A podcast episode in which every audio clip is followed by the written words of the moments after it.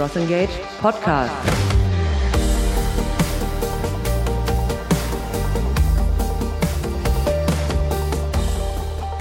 Willkommen zum CrossEngage Podcast.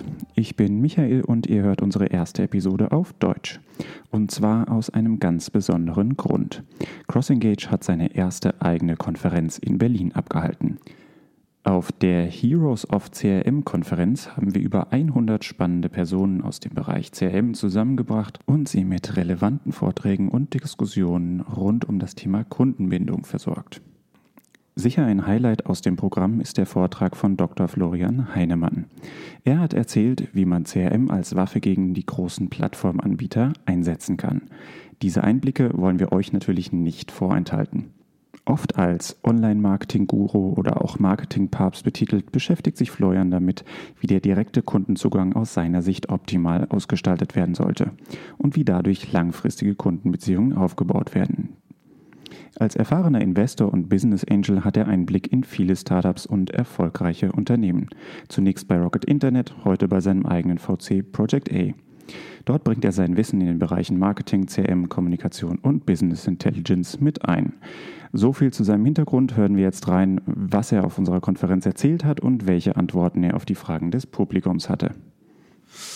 Ähm, genau, also ich versuche mich kurz zu fassen, weil wir gesagt haben, wir wollen hauptsächlich äh, Q und A machen. Also wie gesagt, das ist jetzt für die Leute, die mich kennen, ist auch nichts fürchterlich Neues, aber ich kann es trotzdem nur immer wieder wiederholen. Ne? Ich meine, habt ihr auch schon heute äh, im Verlauf des Tages gehört. Wir sind in einer Plattformökonomie, ähm, äh, was heißt das, da komme ich gleich nochmal ein bisschen zu und, und wieso ist da C R M so wichtig. Was ich natürlich als Disclaimer sagen muss, äh, ich bin ja Partner bei Project A, also einem äh, Investor hier in Berlin und wir sind bei CrossEngage investiert, insofern bin ich jetzt auch nicht total neutral. Ja? Äh, ich würde aber, glaube ich, ehrlicherweise auch nichts anderes sagen, äh, wenn das, äh, wenn das nicht so wäre, weil ich glaube, die äh, Portfoliofirmen von uns, ähm, wir haben ungefähr zweiundfünfzig oder sowas, davon ist mindestens die Hälfte im B to C-Bereich und äh, jeder, der da mit mir zu tun hat, äh, hört da ehrlicherweise ähnliche Dinge. Also insofern bin ich da auch äh, ehrlich von überzeugt, unabhängig vom Äh, natürlich auch der Relevanz für, für sowas wie, wie CrossEngage. Ähm, ich glaube, was, was ist äh, aus meiner Sicht sozusagen die Die Kernmessage, die man sich, ähm, die man, die man sehen muss.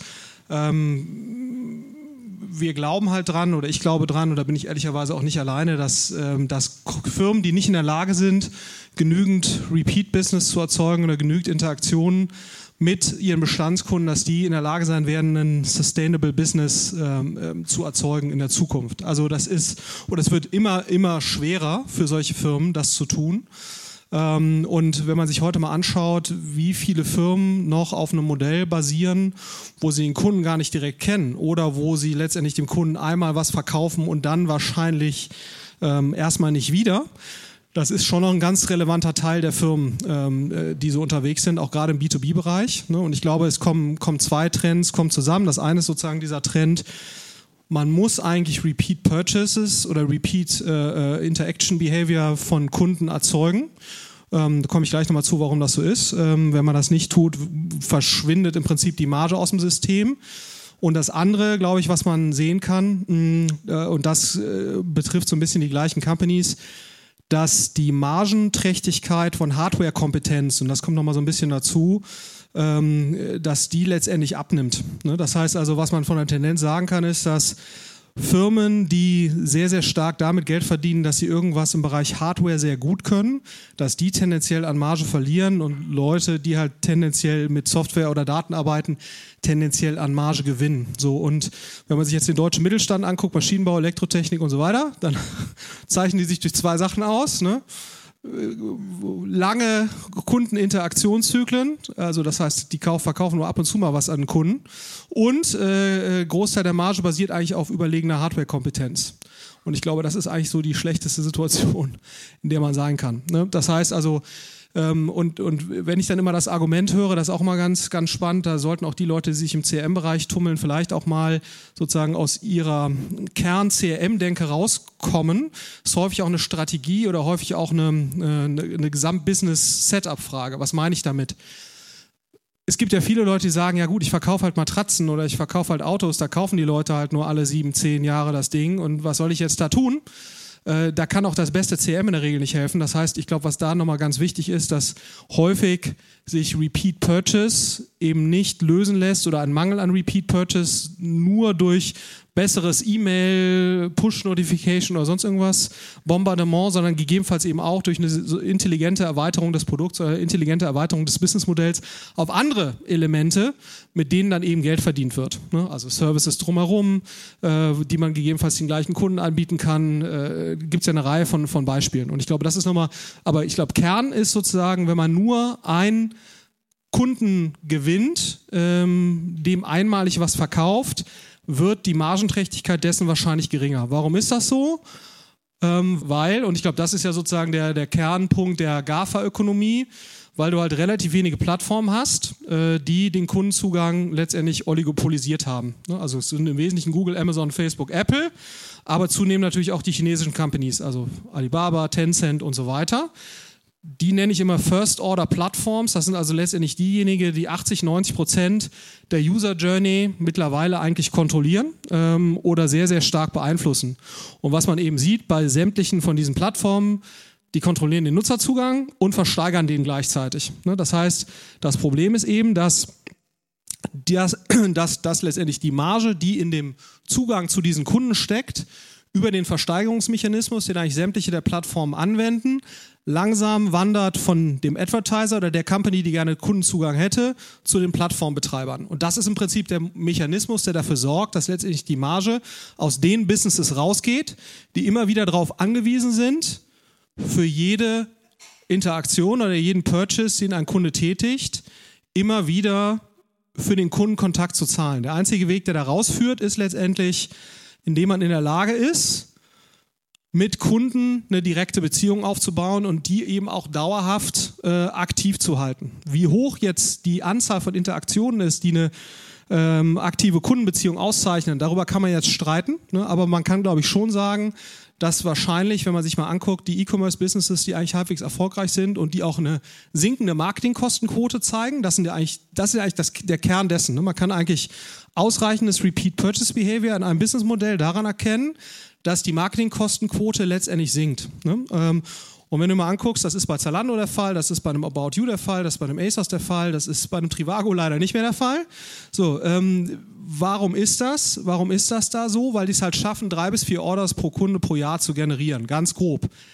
Das scheint also gerade noch zu reichen. Meine Vermutung wäre, dass drei bis vier Interaktionen oder drei bis vier Käufe in so einem Segment wahrscheinlich in Zukunft nicht mehr reichen werden, weil sozusagen man ja auch gucken muss, wie schafft man es quasi im Relevant Set des Kunden zu bleiben, relativ zu anderen Anbietern. Und was du halt gerade ganz klar sehen kannst, ist, dass die Kauffrequenz auf Marktplätzen, insbesondere Amazon, eher zunimmt. Und meine Vermutung wäre, ohne das jetzt irgendwie wissenschaftlich beweisen zu können, dass du letztendlich als Anbieter, der eine sinkende Marketingkostenquote noch haben will, einen relativen Abstand zu einem Amazon zei- also halbwegs halten müsstest.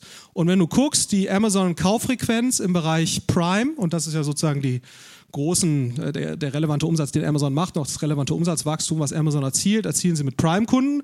Ein wesentlicher Teil dieses Wachstums kommt aus einer äh, steigenden Kauffrequenz von Prime-Kunden. Und das wird natürlich nochmal begünstigt durch solche Sachen wie Amazon Video, ne? ähm, die letztendlich, ich weiß nicht, wer das so verfolgt hat, aber Amazon gibt mittlerweile ähnlich viel aus wie Netflix für die Generierung von Content. Ähm, also eigentlich nur eine Frage der Zeit, bis die irgendwie die Premier League-Rechte kaufen oder solche Sachen. Also äh, und das quasi als C R M-Maßnahme obendrauf werfen. Ne? So, und das ist dann natürlich schwierig, da den Kundenkontakt äh, aktiv zu halten. Aber grundsätzlich so von der Aussage her, man muss letztendlich sortimentseitig und C R M-seitig oder angebotsseitig so aufgestellt sein, eine aktive Kundenbeziehung äh, zu behalten. Äh, diese großen Plattformen, die ich gerade genannt habe, die nenne ich mal First-Order-Plattforms und die, ähm, die nachgelagerten Plattformen wie so ein Booking Punkt com, vielleicht ein Zalando, die sind da an der Grenze, ein Airbnb, das würde ich jetzt eine Second-Order-Plattform nennen, also eine Plattform, die es schafft, ein bestimmtes Vertical zu beherrschen. Und die haben es im Prinzip geschafft, so dominant oder so synonym für ein bestimmtes Vertical zu sein, dass sie die Repeat Purchase bei den Kunden erzeugen, ohne letztendlich nochmal eine zusätzliche Ausgabe äh, für Google, Facebook, Amazon und so weiter zu tätigen. Weil ich glaube, was, was klar ist, das hat bei, bei Amazon, äh, bei, das sieht man bei, äh, bei Google, hat das so ein bisschen abgenommen. da nehmen die C P Cs eigentlich nicht mehr in dem Maße zu. Ich weiß nicht, wer das von euch beobachtet, also wer auch so ein bisschen die S E A-Preisentwicklung in seiner eigenen Branche sieht, der wird tendenziell eine abflachende Steigerungsrate sehen. Bei Facebook ist das nicht so. Also bei Facebook nehmen die C P Cs eher noch zu. Das heißt, der Kanal wird eher noch teurer über die Zeit und, und die gestrige Kursentwicklung, die ihr gesehen habt, wird sicherlich dazu beitragen, dass diese Entwicklung eher noch zunimmt, ne? Weil, das hast du ja auch schon bei Google gesehen, als Google angefangen hat, im Kerngeschäft weniger zu wachsen, was haben sie gemacht? Die Quadratpixelanzahl, die sie versteigern, im Verhältnis zur gesamten Website im Prinzip systematisch zu erhöhen. So erzeugt ja Google seit Jahren äh, weiter noch ein gutes Wachstum auf der, auf der Finanzseite. Aber da kann man sich natürlich fragen, wie, mal, wie weit man das machen kann. Ne? Und Facebook kann das sicherlich noch tun, weil sie halt noch WhatsApp überhaupt nicht monetarisieren, Instagram noch relativ wenig monetarisieren und so weiter. Aber tendenziell nimmt der Druck zu, den Kundenzugang zu versteigern. So, und in so einem Umfeld muss die Marge, ne, es gibt ja eine begrenzte Marge im System und dementsprechend verlagert sich die halt zu den Plattformen. Der einzige Weg daraus, einzige Weg daraus ist Companies mit Direct Access zum Nutzer äh, und das sehr wahrscheinlich, ne, sehr wahrscheinlich, zumindest mal zum Teil, auch basierend auf einem sehr, sehr guten C R M. Und deswegen sind wir zum Beispiel auch bei Project A, raten wir jedem Frühphasen-Startup, sowas in Richtung eines Data Warehouses äh, einzurichten. Das brauchst du nicht. Wenn du eine Million Umsatz machst, brauchst du kein Data Warehouse, um irgendwie äh, deine Company zu führen. Da würde auch ein Excel-Sheet reichen. Aber äh, wir sagen halt, wenn du nicht rechtzeitig anfängst, Profile User Intelligence aufzubauen und auch sozusagen wie Nutzer deinen, die, die Journey durchlaufen, dann wird es sehr, sehr schwer, eine Company in so eine Richtung zu drehen. Ne? Ähm, Und deswegen investieren oder raten wir in Portfolio-Companies, wo wir investieren, und da reden wir ruckzuck von sechsstelligen Beträgen, in eine Infrastruktur zu investieren, die sie in die Lage versetzt, hoffentlich eine vernünftige Profile Intelligence aufzubauen. Und da reden wir noch gar nicht von künstlicher Intelligenz oder so weiter, da reden wir erstmal nur davon, dass überhaupt die Daten zur Verfügung stehen, wenn die Company eine gewisse Scale erreicht, um dann überhaupt eine Profilintelligenz heben zu können. Das ist ja letztendlich so, so ein bisschen der Ansatz. So, und das wäre quasi die Voraussetzung. Aber völlig klar ist natürlich, nur über C R M oder überlegene Profile Intelligence wird vermutlich diese drei bis vier Orders pro Kunde pro Jahr werden vermutlich nicht erzeugbar sein. Und deswegen macht ja auch in Zalando sowas wie jetzt Beauty einzuführen. Gleiche Zielgruppe, Frauen fünfunddreißig bis fünfundvierzig, besser verdient. Was brauchen die noch? Außer Klamotten, Beauty. Deswegen kriegen die Beauty. Ne? So, also, und das ist äh, letztendlich die, der, der gleiche Gedanke dahinter. Wie kann ich die natürliche Kauffrequenz mit dem Angebot, was ich habe, eben erhöhen? Ne? Lampenwelt, da haben wir gerade investiert. Äh, Lampen ist ein scheiß Produkt. Wieso? Weil die Leute kaufen es halt nicht so häufig. Was machen wir? Führen sowas ein wie Smart Home, ne? äh, um eben eine höhere Kauffrequenz überhaupt zu ermöglichen über das Sortiment. So, und ich glaube, das ist nochmal ein ganz wichtiges Thema. Man denkt, das hat zwar eigentlich mit dem Kern-C R M nichts zu tun, aber das ist immer das Gleiche, wenn ich den Leuten bei uns sage, ihr werdet ein schlechtes Produkt oder ein mittelmäßiges Produkt werdet ihr über ein gutes Marketing nicht retten können. Ne? Genauso ist es auch mit einem sehr, sehr guten C R M. Ein sehr, sehr gutes C R M wird ein mittelmäßiges Produkt nicht in so einen Korridor hieven können. Das heißt, wenn das Produkt, das Sortiment nicht gut ist, dann werden sich C R M-Leute sehr, sehr, sehr, sehr schwer damit tun, einen guten Job zu machen. Und umgekehrt sieht man es ja, ne? Ich meine, solche, mein Lieblingsbeispiel ist immer Spotify, nicht existentes C R M, ne? Aber trotzdem Äh, unglaublich gute User-Retention, weil das Produkt sich dafür natürlich ganz hervorragend eignet. Ne? So, also man kann es auch ohne ded- dedicated C R M schaffen, wenn das Produkt entsprechend passt. Aber ich glaube, wichtige Botschaft ist, irgendwie muss man es schaffen, in eine ja, letztendlich direkte Kundenbeziehung zu kommen und die auch halbwegs sustainable zu machen. Das ist, denke ich mal, so der, der Kernpunkt. Und wie man das macht, äh, da ist C R M sicherlich ein relevanter Beitrag zu und, äh, und die Profilintelligenz dahinter sicherlich auch. Ich würde sonst jetzt stoppen, das wäre eigentlich die Kernbote. Ich kann natürlich auch noch weiter erzählen, das ist immer mein Problem, wenn ich einmal rede, dann geht das relativ lange, wenn man mich nicht hart stoppt, aber Manuel hat mich ja gebeten, mich für meine Verhältnisse kurz zu fassen. Das habe ich getan. Danke erstmal. Ja. Wir, wir schauen einfach mal, wie viele Fragen kommen und wenn, wenn nicht, wenn nicht rede ich weiter, Walle. Genau. Ja. Und wenn keine Fragen kommen, redest du einfach weiter. Das genau, so äh, ist ganz das. einfach. Genau, sozusagen passt äh, tatsächlich zu dem äh, GAFA-Thema, beziehungsweise auch ein bisschen äh, drüber hinausgehen mit Spotify, auch wenn es ein bisschen ein anderer Ansatz ist, denn wir sagen, wir müssen gutes C R M machen, weil es diese Plattform gibt oder um uns auch von denen abzusetzen. Was man sehr häufig bei denen aber sieht, ist, die machen meistens gar nicht so gutes C R M tatsächlich. Also sei es in Amazon oder auch Spotify. Spotify durch so sehr personalisierte Playlisten wahrscheinlich sogar noch ganz gut. Aber das, was man von Amazon oder eBay oder auch Alibaba so kriegt, ist ja eigentlich sehr schwach. Woran liegt das aus deiner Sicht? Also Amazon würde ich jetzt ehrlicherweise nicht ganz so sehen. Also ich Außer glaub, die, Produktempfehlung? Genau, ja gut, aber das ist ja schon... Ja. Ich weiß nicht, wer das von euch mal ausprobiert hat, also das ist zumindest meine Erfahrung, Produktempfehlungen auf Basis von relativ vielen Transaktionen ist schon ziemlich cool. Ne? Ähm, um, also ist schon einer der stärksten C R M-Trigger. Also wenn du versuchst sozusagen, das sieht zwar sehr simpel aus, aber ehrlicherweise Produktempfehlungen auf Basis von einer hinreichenden Menge von Transaktionen und, und Aktivität ist schon sehr, sehr gut. Das sieht jetzt in der Tat, gebe ich dir recht, Äh, sieht Amazon jetzt nicht wahnsinnig modern aus, aber es ist nun mal das, äh, ist nun mal der Standard. Ich glaube, Spotify finde ich da noch frappierender, ehrlicherweise, weil von denen kriegst du jetzt nicht, die haben zwar im Produkt viele C R M-Features äh, oder Retention-Features eingebaut, aber eben nicht wahnsinnig viele Push-Notifications oder so, ne, irgendwas. Also wenn du das jetzt mit einem, ich weiß nicht, wer von euch Wish kennt, also wer das damit vergleicht, das ist mal eine ganz andere Liga, ne? So an, an dem, was du da an äh, Messaging-Aktivität bekommst. Also ich glaube, es ist wirklich, es ist bei Skype ja genauso gewesen. Also ich hatte vor kurzem eine ganz interessante Diskussion. Wir haben ein, bei einem Portfolio, bei einer Portfoliofirma ist die äh, verantwortliche für Technologie, ist einer der Lead Engineers von Skype und die ist halt, die vertritt halt die These, die natürlich sehr stark mit mir äh, konform geht. Man braucht eigentlich Marketing, braucht man eigentlich nicht, C R M eigentlich auch nicht, äh, weil das gute, ein gutes Produkt setzt sich auch so durch. Das sehe ich, sehe ich natürlich nicht so, aber Ähm, Skype war wohl so, dass sie zumindest, äh, die Älteren von euch erinnern sich, Skype war mal echt cool, ähm, d- äh, die haben sich so durchgesetzt, weil sie einfach ein virales Produkt mit einem Netzwerkeffekt waren. Aber die wenigsten von uns sind natürlich mit so einem Produkt beschenkt, muss man eben sagen. Ne? Und, und was ich immer sage ist, ich glaube, ein Spotify, wenn sie gutes C R M machen würden in, im aktiven Sinne, die wären halt noch deutlich erfolgreicher. Ne? Also ich finde immer das Kernargument, was du ja immer hörst, ist, wir laufen ja auch schon so gut, auch ohne gutes C R M, wo ich mal sagen würde, ja, der Benchmark kann ja nicht sein, du weißt ja gar nicht, was gut ist, der Benchmark muss ja sein, was ist dein Potenzial, ne? Und ich glaube, wenn du jetzt ein Top-Produkt mit einem Top-C R M oder einem Top-Marketing koppeln würdest, was du an so einem Wish siehst, ne, das ist eine eigentlich ganz coole Discovery-Experience kombiniert mit einem extrem guten C R M und einem sehr guten Acquisition-Marketing und das ist schon ein Killer. So, also dementsprechend, ich glaube halt nur, dass du kannst halt noch deutlich mehr deines Potenzials da äh, rausholen. Ne? Und, und man darf natürlich auch nicht vergessen, äh, das, was die Kollegen da veranstalten an Produktspiel und so weiter, das kann, können halt auch nur sehr große Spieler. Ne? Also sprich, das ist jetzt keine Option für einen dreißig Millionen E-Commerce-Laden, äh, zu sagen, ich mache das so wie Spotify oder ich mache das so wie Amazon, sondern da wirst du nicht drum herum kommen, aktives C R M zu machen.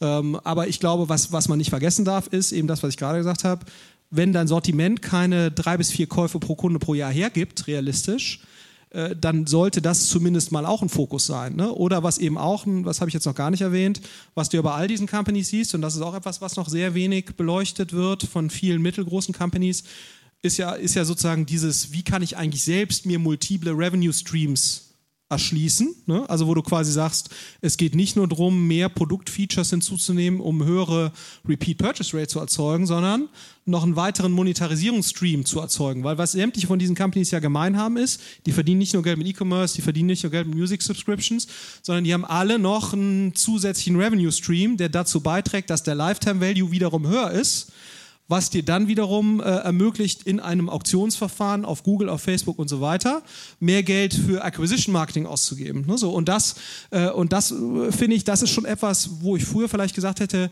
da sollte man noch nicht so früh drüber nachdenken, ne? äh, sollte erstmal sein B two C-Business, aber wenn du jetzt guckst, Zalando mit seinem Retail-Media-Business, äh, selbst eine Metro Group macht mittlerweile ein Retail-Media-Business, ne? Otto Group sowieso, Amazon sowieso, Amazon verdient irgendwie zwei Milliarden Umsatz äh, machen die mit ihrem Retail-Media-Business mit einem fünfzig-prozentigen Deckungsbeitrag. Das ist schon ein Traum, ne? Ähm, muss schon ein paar Schuhe für verkaufen für, für äh, eine Milliarde Deckungsbeitrag. Ähm, Und, und ich glaube, das ist etwas, wenn so ein About You, habt ihr vielleicht verfolgt, anfängt jetzt seine About You Cloud outzusourcen als Softwareprodukt, dann ärgert mich das natürlich, weil das gegen Spryker geht so ein bisschen. Aber man sieht daran natürlich, ähm, dass, äh, dass eine Company relativ früh, ich meine, die machen dreihundert Millionen Umsatz, das ist groß, aber ist jetzt auch ist noch nicht mal ein Zehntel Zalando, ne?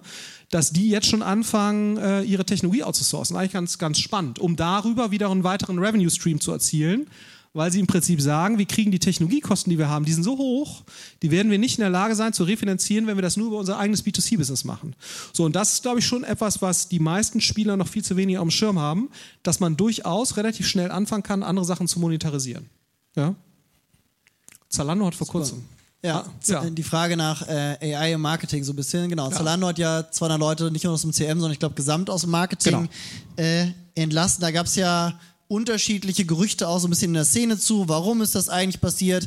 Die einen sagten, ja, wegen mehr A I. Die anderen sagten, da wurde nur ein Wasserkopf abgebaut. Was ist denn deine Sicht darauf insgesamt? Vielleicht so dieses Thema A I im Marketing. Und geht das miteinander oder ersetzt das wirklich Leute? Und dann vielleicht auch spezifischer, wie siehst du das bei Zalando? Ja, also ich habe das natürlich auch intensiver verfolgt, weil ich ja einen nicht unwesentlichen Teil meines früheren Berufslebens auch bei Zalando verbracht habe. Deswegen habe ich das natürlich auch bewegt. Also Fakt ist wohl, dass bei Zalando irgendwie um die sechshundert Leute, je nachdem wie du es definierst, im Marketing, C R M gearbeitet haben. So ganz grob. Aber das ist...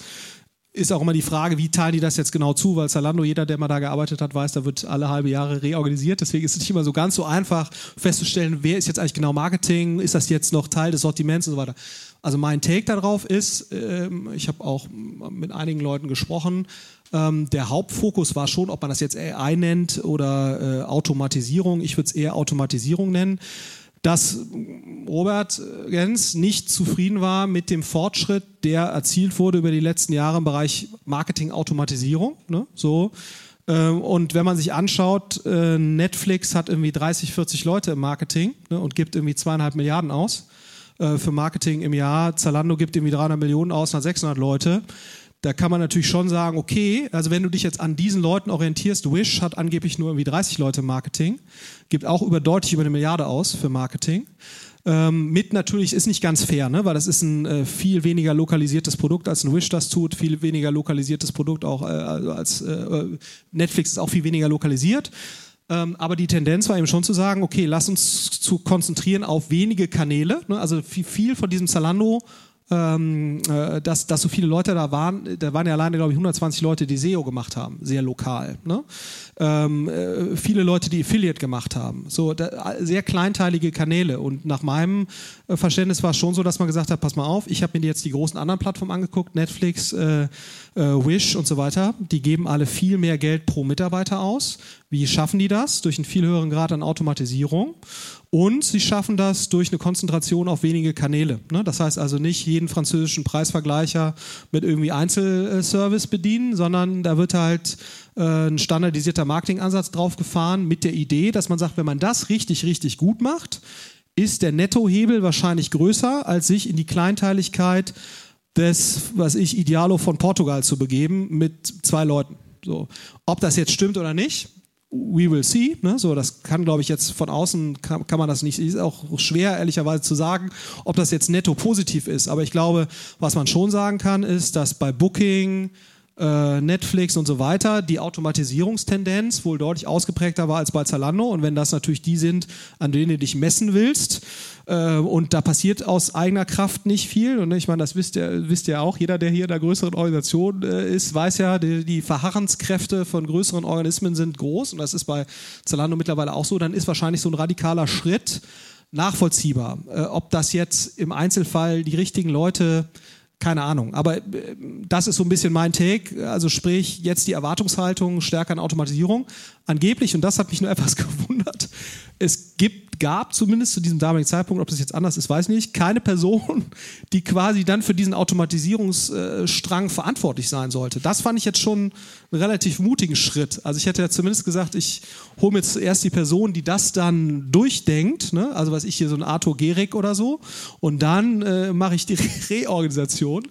Aber gut, also das muss man sagen, das ist schon phänomenal bei dem Robert Gentz, der hat echt äh, auf gut Deutsch gesagt Eier, also der, der macht das dann halt einfach, Und äh, weil er weiß, äh, nur so kommt halt wirklich äh, Bewegung in die Bude. Ob man das dann immer gut findet oder nicht oder menschlich oder nicht, das steht dann nochmal auf einem anderen Blatt. Das will ich gar nicht bewerten, aber ich, äh, w- so würde ich zumindest die, äh, das interpretieren. Ich weiß nicht, ob das äh, nachvollziehbar ist. Olli, aber wie gesagt, wichtig, und da nochmal, das, das nervt mich an diesem A I-Thema, ne? Also ob das dann, was da, also ich würde erstmal von automatis- intelligenter Automatisierung sprechen, ob dann da irgendwas künstlich intelligent ist. Ich bin da nur so ein bisschen genervt, weil wenn du, wir kriegen ungefähr dreieinhalbtausend äh, Ideen pro Jahr, so ganz grob. So, und jede Company ist seit neuestem entweder Blockchain, A I und verfügt über Monthly Recurring Revenue. Ne? Und das geht dir total auf den Keks, weil wenn du reinguckst, der Revenue ist nicht recurring, die Bude ist noch nicht mal intelligent, von künstlicher Intelligenz zu sprechen, und Blockchain hat da eigentlich gar keine Relevanz. Deswegen reagiere ich immer bei dem Thema A I so ein bisschen, weißt du, wenn so ein Emasis sagt, wir sind jetzt auf einmal A I, also Emasis war immer ein okay E-Mail-Dienstleister, aber dass das auf einmal jetzt eine A I-Company ist, das macht einen dann schon so ein bisschen, wo du denkst, wer macht denn das denn bei euch? Habt ihr irgendwie neue Leute? So, also das ist, ähm, das ist alles, alles okay. Deswegen reagiert man dann teilweise so ein bisschen äh, verwundert, welche Company auf einmal alles A I macht. Ähm, ähm, aber wie gesagt, ich glaube, in Richtung Automatisierung äh, völlig fein. Ja.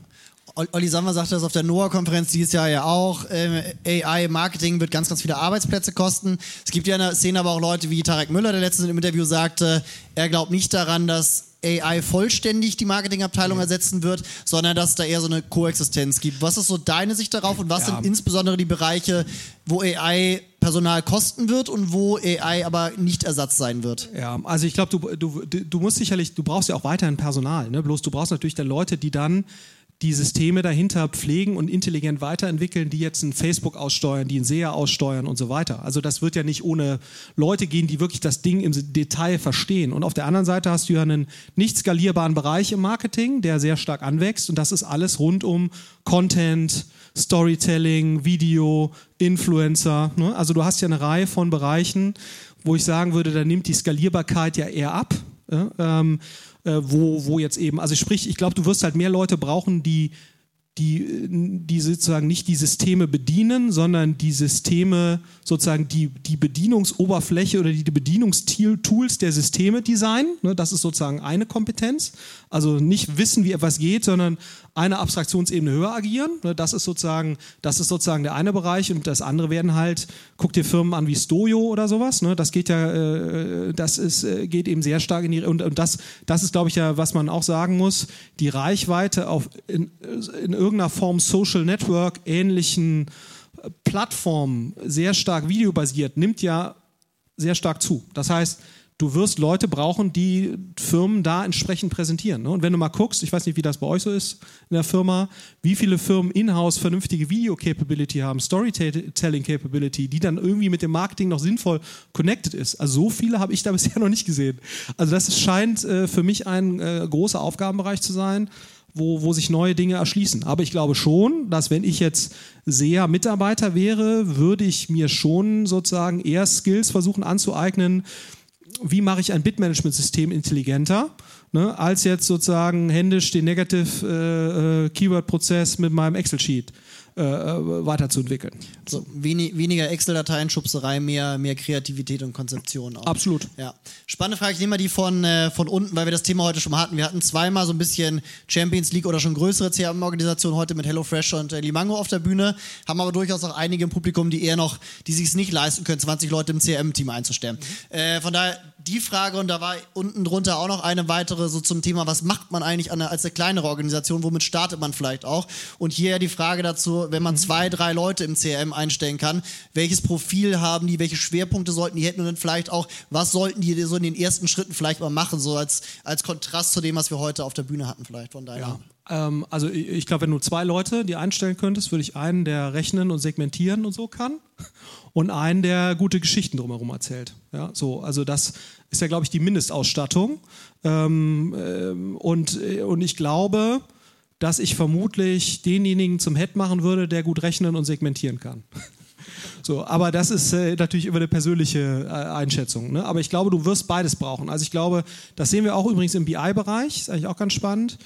Ähm, ich habe mittlerweile so ein bisschen den Glauben aufgegeben, dass wenn du einen B I-Verantwortlichen suchst, dass du jemanden findest, der sowohl sozusagen diese analytische, wie kriege ich jetzt den Kram ins Business und in die Wertschöpfungsketten integriert, der täglichen Abläufe, in der gleichen Person finden wirst wie denjenigen, der den größten Spaß daran hat, jetzt irgendwelche E T Ls oder sowas zu optimieren. Also ich glaube mittlerweile auch sehr stark dran, dass es sehr viel Sinn macht, im B I-Bereich zu trennen zwischen B I-Infrastruktur, Technik und B I konzeptionell, analytisch, Businessbezug, ne? Und genauso würde ich hier auch agieren. Das heißt, dass man sagt, man hat eben eine Person, die sozusagen die, die, die konzeptionelle äh, Datenbasis und so weiter liefert, Segmente, dann aber auch überlegt, wo kann man vielleicht mal ein kleines Machine Learning Model einsetzen, um Kundensegmentierung zu verbessern, aber eins, was man eben noch versteht. Ähm, und ähm, so, und der sowas kann, sowas vorantreibt und vielleicht auch mit dem B I-Team interagiert, wenn man eins hat, ja, also der sozusagen die Anforderungen äh, fürs C R M in der Lage ist, äh, so zu formulieren, dass das B I-Team versteht, was sie da bauen sollen, und dann eben eine zweite Person, die dann wirklich die inhaltliche äh, Konzeption macht, weil ich glaube, es ist sehr, sehr schwer, beides in einer Person zu finden. Ja. Ja, sehr gut. Ich habe jetzt auch verstanden, dass es ein System gibt von sogar Daumen hoch und Top-Fragen. Von daher äh, nächste, nächste Top-Frage hier. Äh, warum ist Cross-Channel Marketing und C R M aus Unternehmenssicht sinnvoll? Äh, und was müssen Unterne- äh, Unternehmen bei der Implementierung beachten? So Technologie, Organisation. Ich weiß von, äh, von dir zum Beispiel, spannende Aussage dazu, dieses Thema Head of Marketing Technology, äh, den wir jetzt interessanterweise das erste Mal bei mehreren Unternehmen auch äh, gesehen haben, so als neue Rolle, wenn du mal so ein bisschen was äh, rund um dieses ganze Thema C R M-Bedeutung und Herangehensweise sagen könntest. Ja, also vielleicht einmal die, die Frage, warum ist C R M sinnvoll, habe ich, glaube ich, hoffentlich beantwortet. Ein Weg sozusagen, um hoffentlich eine stabile Kundenbeziehung zu unterstützen. Keine, ist keine hinreichende Bedingung, aber eine notwendige Bedingung, vermutlich mal, für also eine aktive Kundenbeziehung. Warum Cross-Channel-Marketing? Weil eben die Vermutung ist, dass unterschied- erstmal unterschiedliche Nutzer sich über unterschiedliche Kanäle unterschiedlich gut ansprechen lassen. Wenn man das glaubt, dann hat man schon die Rechtfertigung für, für, äh, für äh, Cross-Channel-Marketing. Ne? Wenn man das nicht glaubt, braucht man kein Cross-Channel-Marketing. Also das äh, würde ich mal ausprobieren, aber mich würde es wundern, wenn da rauskommt, ähm, das braucht man nicht. Äh, und das andere, das, und das, ich glaube, die eine Dimension ist Nutzer und die andere Dimension ist Botschaften. Ich glaube, bestimmte Botschaften lassen sich in bestimmten Kanälen besser kommunizieren als andere. Ne? Also ich glaube sozusagen, ein Display-Banner, äh, einfacher Re- funktioniert in der Retargeting-Situation vielleicht sehr gut, auch in einem sehr flüchtigen Umfeld, beim Spiegel oder sowas, ne, wo du irgendwie null Komma eins Prozent Klickrate hast. Da kannst du auch mit einem Retargeting-Banner sehr gut performen. Wenn du das mit einem, in, in dem gleichen Umfeld mit, einem, äh, kom- mit einer komplexen Produktbotschaft versuchst, vielleicht ein bisschen schwierig, ne? So, ähm, und, das glaub, und äh, genauso ist es, denke ich mal, hier auch. Das ist eben die Rechtfertigung für Cross-Channel, das ist die Rechtfer- also auf der Nutzerseite und auf der Botschaftsseite. Was müssen Unternehmen bei der Implementierung äh, beachten? Vielleicht genau, also vielleicht zu diesem Head of Marketing Technology oder, oder Advertising Technology. Was ist so ein bisschen die Beobachtung? Ähm, auch wieder gespeist aus Zalando oder wenn du auch guckst, bei Booking ist das auch so. Du merkst einfach, nur weil jemand C T O ist und die Kernapplikation vorantreibt, fehlt ihm, hat er nicht unbedingt die Kompetenz, um Marketingtechnologiesysteme zu beurteilen. Schon alleine, also ich weiß nicht, was eure Erfahrung ist, aber wir machen auch die Erfahrung, dass alleine der B I-Technologie-Stack schon ein ganz anderer ist von den ganzen Mechanismen, als in der Regel die Kernapplikation des Unternehmens. Das heißt, selbst dafür fehlt häufig dem C T O oder dem Lead-Engineer oder wie auch immer der Mensch heißt, die richtige Kompetenz, um das eben zu beurteilen. Das muss natürlich alles irgendwie so halbwegs zusammenpassen, aber die Erfahrung zeigt einfach, dass diese Dinge so unterschiedlich sind, in dem, wie sie funktionieren, was die grundlegenden Technologien sind, dass du eigentlich Spezialisten brauchst für den Bereich Kernapplikation, Bereich B I, Bereich Marketing, Advertising. So, und du kannst vielleicht noch Marketing, Advertising mit B I zusammenschmeißen, das, das vielleicht noch oder am ehesten. Aber ich glaube, es macht hochgradig Sinn, quasi jetzt nicht dem Gesamt-C T O die alleinige Verantwortung zu übertragen für den Marketing-Technologieauswahl. Genauso macht es aber auch keinen Sinn, technologisch nicht ausgewiesenen Experten aus dem Marketing-Team oder C R M-Team diese Einkaufsentscheidung zu überlassen. Also ich weiß nicht, ich weiß nicht wie, wie viele Einkaufsentscheidungen ihr so mitkriegt. Ich kriege da relativ viele von mit. Viele basieren zum Beispiel preisbasiert, ne? Also sozusagen, wo wirklich dann primär geguckt wird, was ist denn hier wie teuer, ne? Wo du wirklich denkst, das wäre mal die für mich allerirrelevanteste Kaufentscheidung. Äh, oder f- zumindest mal, wenn du jetzt eine Bude bist mit irgendwie, weiß ich, wenn du jetzt ein Online-Printer bist mit zweihundert Millionen Umsatz, dann wird es in der Regel nicht, äh, also dann sind die, die, die Toolkosten in der Regel mal die wirklich am, zu vernachlässigendste äh, Größe. Ne? So, und, und ich finde immer schon, wenn du merkst, so äh, Kaufentscheidungen werden sehr stark preisbasiert geführt, dann liegt das in der Regel immer schon, also im ersten Schritt preisbasiert, an eigentlich mangelnder Beurteilungskompetenz für, für das, was, was dahinter liegt. Und ich glaube, wenn du äh, gerade auch so, und dann die nächste Entscheidung, die du ja treffen musst, ist, was baust du davon eigentlich selbst, was sourcest du davon zu? Alleine da eine, eine informierte Entscheidung treffen zu können, würde ich mittlerweile sagen, musst du einfach einen relativ hohen Spezialisierungsgrad haben, um eben zu sagen, Ad-Server ist Commodity, das baue ich mir nicht selbst. C D P, hm, wenn ich jetzt vielleicht ein Zalando bin, dann könnte ich mir sowas selbst bauen, weil das macht irgendwie Sinn, weil ich es auch für mein Media-Business brauche, ne? Oder ab so einer Größenschwelle, aber so. Ne? Also, dass du, ob das jetzt, wie gesagt, total wild, äh, random rausgegriffen, aber schon alleine die Entscheidung zu wissen, was baue ich selbst und was source ich zu, was ist eigentlich ein Wettbewerbsvorteil im Marketing-B I-Bereich potenziell, was ja die Rechtfertigung dafür wäre, es selbst zu bauen. Ne? Ähm, und, aber was habe ich dann dafür eigentlich für einen Pflegeaufwand dann going forward? Also ich glaube, das kann Kann nur jemand treffen, der einen technischen Background hat, der aber gleichzeitig eben konstant äh, sich mit der Landschaft da auseinandersetzt. Ne? Ich, also, ich weiß nicht, wie, wie, wie viel ihr das mitkriegt im Bereich Kernapplikationen, aber wenn du guckst, die guten Firmen im Bereich Kernapplikationen, was ich jetzt, wo ich das mitbekommen habe, nur das System, was damals Zalando, glaube ich, zweitausendelf eingeführt hat, das Shop-System, da, davon ist nichts mehr übrig, ne? Sieben Jahre später. Das heißt, die, weil einfach die Entwicklung der Technologien so schnell ist, dass du ja alle fünf bis sieben Jahre eigentlich dein System irgendwie einmal austauschen musst. Und wenn du dazu nicht in der Lage bist, da die richtigen Entscheidungen zu... Und das ist ja im Marketingbereich, im B I-Bereich nicht anders. Da ist ja die Entwicklung genauso schnell.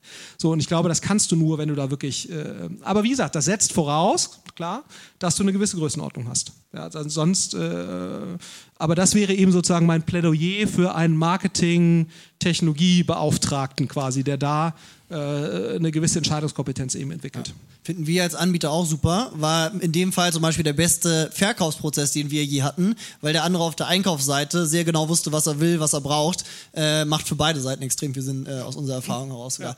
Letzte Frage mit schneller Antwort, äh, nochmal zum Thema... Schnell ist nicht so meins, aber ich ja, versuch's. Deswegen sage ich schnell und erwarte fünf Minuten. Äh, glaubst du, dass ein Vertical Winner wie Airbnb auch zukünftig noch gebaut werden kann? Was kommt eigentlich nach der Plattformökonomie oder gibt es einen nach der Plattformökonomie? Boah, ja, das ist eine gute Frage. Ähm, ich glaube schon, dass ein Vertical Winner, man sieht es ja an Wish, ne? Also Wish hätte, also ich hätte keinen Pfifferling auf Wish gesetzt, ne? ähm, muss ich auch sagen, ich hätte da investieren können, glaube ich, vor zweieinhalb Jahren oder so. Bei drei Milliarden Bewertungen, da dachte ich, die sind ja komplett geistesgestört. Ne? Die werden platt gemacht von Alibaba, von Tmall und von AliExpress und Amazon Marketplace. Ne? Das, der, das wird ein Blutbad. Ähm, nix ist. Ne? Also jetzt die letzte Runde war, glaube ich, zwölf oder fünfzehn. Also wäre ein super Investment gewesen. Ähm, aber, ähm, also man, und die sind fünf Jahre alt, ne? Oder sowas. Also das ist irre. Also insofern, ich glaube, man ist, ja, ich glaube, das geht. Ähm, ja, ich glaube, das geht. Und man sieht ja so, also, ob es an so einem About You, ne? Ich meine, da bin ich ja auch im Beirat und ich dachte, was für eine bescheuerte Idee, jetzt nochmal da Zalando anzugreifen und gegen Amazon. Und das sieht ja auch sehr gut aus. Ich meine, die haben jetzt gerade eine Runde gemacht, nochmal dreihundert Millionen Euro da rein von wirklich jetzt keinem schlechten Investor. Also Bestseller weiß, was sie tun. Die sind bei Zalando investiert, die sind bei ASOS investiert. So, das hätte ich auch nicht gedacht, dass das geht, ne? Und, und das hat schon viel Geld gekostet jetzt, aber auch nicht so viel Geld. Also insofern... Ich glaube, also ich würde jetzt, wenn du sagst, du willst eine Second-Order-Plattform bauen und du sagst, du hast dreißig Millionen Euro, da würde ich sagen, okay, das wird schwer. Aber wenn du sagst, du suchst dir ein interessantes Vertical raus, insbesondere auch im B zwei B-Bereich und du hast krediblen Access zu zweihundert bis fünfhundert Millionen Euro, also nicht sofort, sondern wenn es halt äh, dann eben, äh, wenn es sich zeigt, dass es sinnvoll ist, dann glaube ich, geht das schon, ja. Also ich, äh, und gerade, ich glaube, gerade im B zwei B-Bereich, bei den komplexen Einkaufsprozessen, die du hast, da ist, ist auf jeden Fall noch was offen. Äh, und das ist dann eben auch nicht so einfach mit A I, Automatisierung oder sonst irgendwas äh, zu skalieren. Ähm, also ich glaube schon, dass das geht, wenn man die richtigen Leute am Start hat und wenn du das, und wenn du halt das ausreichende Geld hast. Ne? Ich glaube, das ist eben, äh, also ich glaube, sowas wie About You zu starten, ohne zu wissen, man hat drei bis fünfhundert Millionen Euro, ist ein Himmelfahrtskommando. Ja, ähm, und, und ich glaube, das ist eben so ein bisschen die Schwierigkeit, dass gerade in, in Deutschland oder in Europa es nicht einfach ist, solche Geldmengen zu aktivieren. Ne? Das ist ja gerade das Tolle eigentlich an Rocket, wenn sie es denn mal sinnvoll einsetzen würden. Also Rocket hat zwei Milliarden Euro da rumliegen, die könnten eigentlich äh, äh, coole Sachen machen. Ne? So, also ähm, das, das muss man sagen, weil sie eben einfach in der Lage sind, dieses Geld Äh, zu, zu akquirieren. Und äh, das fehlt uns in der Breite eben leider. Äh, aber vom Grundsatz her geht das. Absolut. Also ich hoffe, wir investieren noch in ein oder zwei davon, so bis ich in Rente gehe. Ja. Super. Vielen Dank dir. Äh, Applaus äh, für, für Florian.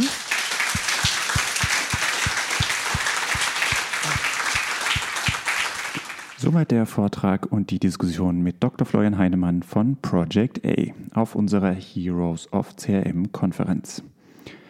Und wer mehr zum Thema erfahren möchte, dem empfehle ich an dieser Stelle unser neues Buch Innovatives Customer Relationship Marketing, auch mit einem Beitrag von Florian. Mehr dazu in der Beschreibung. Vielen Dank für euer Interesse.